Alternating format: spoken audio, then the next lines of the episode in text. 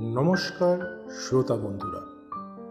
অলৌকিক চ্যানেলে আপনাদেরকে স্বাগত। এখন আপনারা শুনবেন সুধাংশু রঞ্জন ঘোষের লেখা লাল ঘর। গল্পটি ভালো লাগলে চ্যানেলটিকে অবশ্যই সাবস্ক্রাইব করে নেবেন। তো দেরি না করে শুরু হচ্ছে আজকের গল্প, লাল ঘর। মদের গ্লাস হাতে আগুনের ধারে বসে আমি বললাম, আমি তোমাকে জোর করে বলতে পারি, আমার সামনে কোনো ভূত সশরীরে না এলে আমি ভয় পাবো না। এই বলে আমি উঠে দাঁড়ালাম। শীর্ণ দেহ বৃদ্ধ লোকটি বলল, তোমার যা যা খুশি বলতে পারো। আমি বললাম, আমার বয়স হলো আঠাশ বছর। এই আঠাশ বছরের মধ্যে আমি কখনো ভূত দেখিনি। এক বৃদ্ধা আগুনের দিকে এক দৃষ্টিতে তাকিয়ে বসেছিল। বিস্ফারিত হয়েছিল তার ম্লান চোখ দুটো। সে বলল, তো তোমার বয়স আঠাশ বছর হলো, কিন্তু এই ধরনের বাড়ি কখনো কোথাও দেখনি তুমি? এখানে এখনও অনেক কিছু দেখার আছে। আমার সন্দেহ হচ্ছিল, বুড়ো বুড়িরাই মানুষের মনে এক অতিপ্রাকৃত অলৌকিক ভয় ঢুকিয়ে দেয়। আমি শূন্য গ্লাসটা টেবিলের উপর রেখে ঘরের চারিদিকে তাকালাম। তারপর সেকালের বড় পুরনো আমলের আয়নায় আমার প্রতিফলন দেখতে লাগলাম। এক অস্বাভাবিক সংকল্পের দৃঢ়তায় আমার দেহটাকে কেমন যেন শক্ত দেখাচ্ছিল। আমি বললাম, ঠিক আছে আজ রাতে যদি কিছু দেখি, তাহলে আমার জ্ঞান বাড়বে। সংস্কারমুক্ত খোলা মন নিয়ে এ ব্যাপারে পরীক্ষা করতে এসেছি। বৃদ্ধ আবার আগের মতো বলল তোমার যা খুশি। বাইরে বারান্দায় কার পায়ের শব্দ আর ছড়ি ঠোকার আওয়াজ শুনতে পেলাম। সঙ্গে সঙ্গে দরজা ঠেলে একজন বুড়ো লোক ঘরে ঢুকল। এই লোকটি প্রথম লোকটির থেকে আরও বৃদ্ধ এবং লোল চর্ম সে একটা লাঠির উপর ভর দিয়ে হাঁটছিল। ঘরে ঢুকেই একটা ইজি চেয়ারের উপর বসে পড়ল সে। বসেই কাশতে শুরু করল।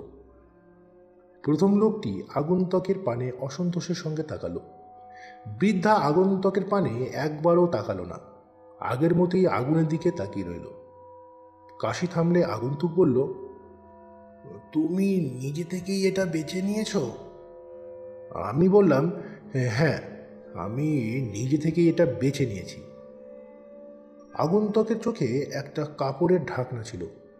সেটা সরিয়ে আমাকে দেখতে গেলে আমি দেখলাম তার চোখ দুটো ছোট অথচ উজ্জ্বল।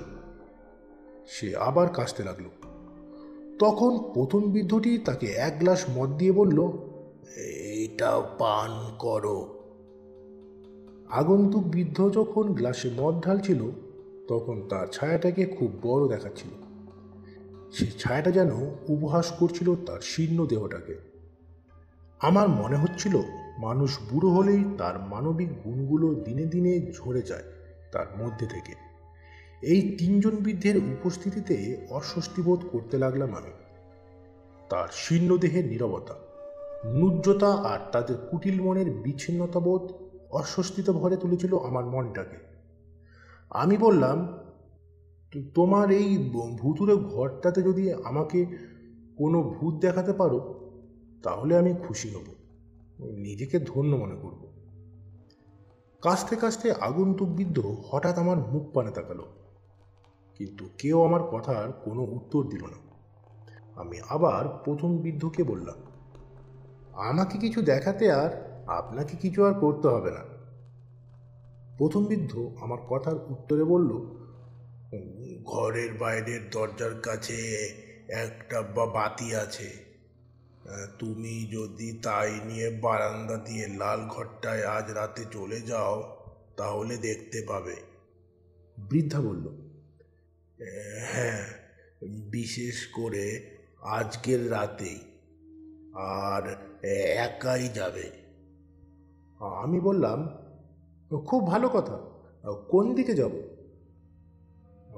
তুমি বাইরে বারান্দায় গিয়ে একটু এগিয়ে গেলেই দরজা পাবে। সেই দরজা দিয়ে ভিতরে ঢুকে একটা ঘোরানো সিঁড়ি পাবে। সেই সিঁড়ি বেয়ে কিছুটা উঠলেই সেখানে একটা চাতাল পাবে। সেই চাতালের বাঁ দিকে আর একটা দরজা আছে।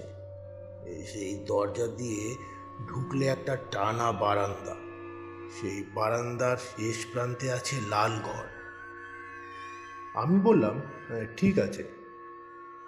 দ্বিতীয় বৃদ্ধ বলল, তো তুমি কি সত্যি যাচ্ছ? আমি বললাম, এই জন্যে এখানে এসেছি আমি। এই বলে আমি দরজার দিকে এগিয়ে গেলাম। দরজার কাছ থেকে একবার পিছন ফিরে তাকিয়ে দেখলাম, ওরা তিনজন, অর্থাৎ বৃদ্ধ, বৃদ্ধা আর একজন বৃদ্ধ, আগুনের কাছে এক জায়গায় ঘন হয়ে বসে আমার পানে এক দৃষ্টিতে তাকিয়ে আছে। আমি দরজা খুলে তাদের শুভরাত্রি জানিয়ে বেরিয়ে পড়লাম। জ্বলন্ত বাতিটা হাতে তুলে নিয়ে হিমশীতল অন্ধকার বারান্দা পার হয়ে সিঁড়ি বেয়ে চাঁতালে গিয়ে আবার একটা দরজা পার হয়ে সেই টানা বারান্দায় গিয়ে পড়লাম। এই বাড়িটা ছিল একজন লর্ডের। তিনি তিনজন বৃদ্ধের হাতে এই পুরনো আমলের বাড়িটার দেখাশোনার ভার দিয়ে যান।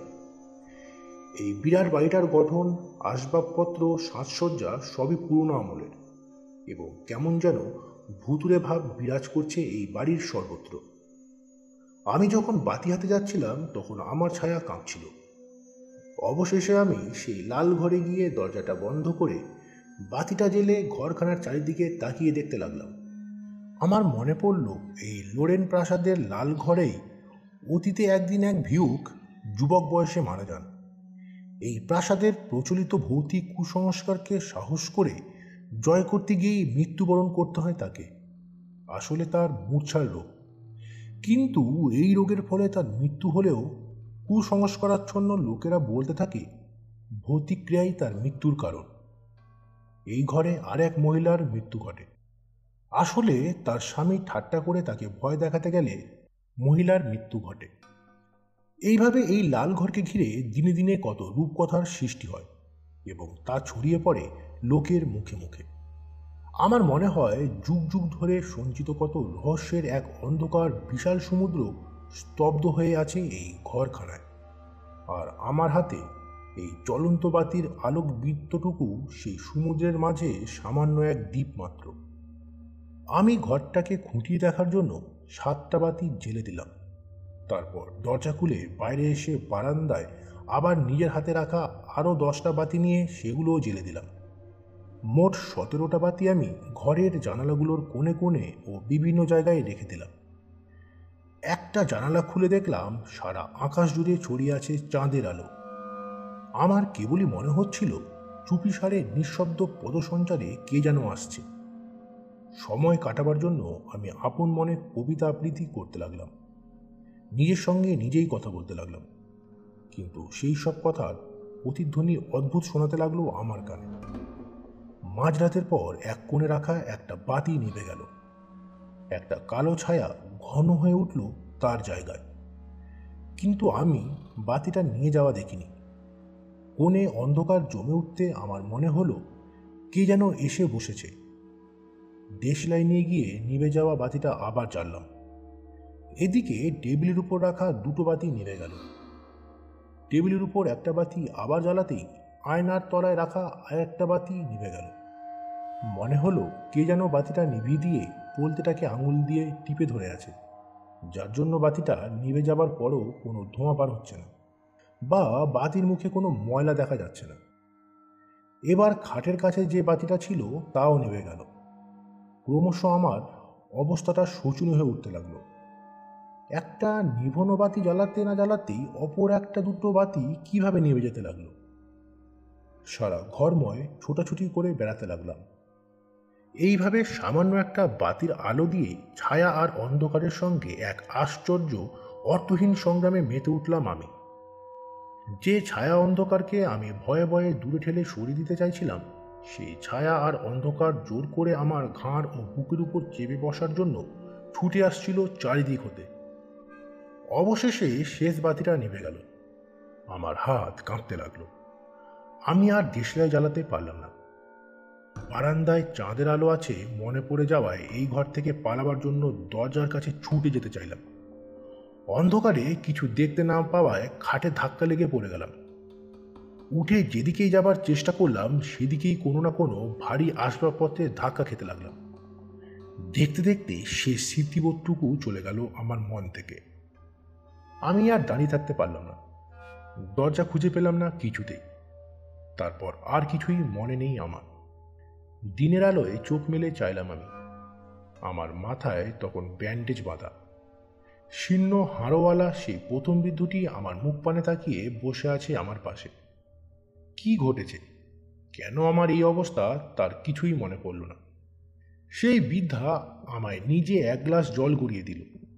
আমি তাকে জিজ্ঞাসা করলাম "আ- আমি কোথায়? বৃদ্ধা বলল, সকাল বেলায় আমরা তোমায় লাল ঘরে গিয়ে দেখতে পাই। তোমার মাথায় ও মুখে রক্ত লেগেছিল। আমি এবার ধীরে ধীরে স্মৃতিশক্তি ফিরে পেলাম। গত রাত্রির সব ঘটনার কথা মনে পড়ল আমার একে একে। একজন বৃদ্ধ তখন বলল আমাকে, তাহলে তুমি এবার বিশ্বাস করলে যে লাল ঘরটা ভুতুরে আমি বললাম হ্যাঁ হ্যাঁ তা, তাহলে তুমি কিছু দেখেছ তো? বলো বলো কার ভূত তুমি দেখলে? ভূতটা কি বৃদ্ধ আল বা ভিউকের অথবা সেই যুবতী কাউন্ট পত্নীর? আমি বললাম কোনো ভূতই আমি দেখিনি। আসলে কোনো ভূতই নেই ওই ঘরে। আছে শুধু ভয়। এই ভয়ই মরণশীল মানুষের মনকে আচ্ছন্ন করে রাখে বিপদের মুখে। এমনকি অনেক সময় মৃত্যুর মুখে ঠেলে দেয় মানুষকে। এই ভয় কেউ দেখতে পায় না চোখে। কোনো শব্দ শুনতে পায় না কানে। কোনো যুক্তি মানতে চায় না মনে। এই ভয় বারান্দা থেকে আমার সাথী হয়ে ঘরের উত্তর প্রান্তে গিয়েছিল আমার সঙ্গে। এই ভয়ের সঙ্গেই সংগ্রাম করি আমি ও অন্ধকার লাল ঘরে। আমার কথা শুনে দ্বিতীয় বৃদ্ধ বলল, আমরাও কোনো ভূত দেখিনি এ বাড়িতে। শুধু ভয়ে আমরা কোনোদিন লাল ঘরে ঢুকিনি। এখানেই শেষ হলো সুধাংশু রঞ্জন ঘোষের লেখা লালঘর গল্পটি। গল্পটি আপনাদের কেমন লাগল অবশ্যই জানাবেন কমেন্ট বক্সে আর এখনও যদি আমার চ্যানেলটি সাবস্ক্রাইব করে না থাকেন চ্যানেলটিকে অবশ্যই সাবস্ক্রাইব করে নেবেন।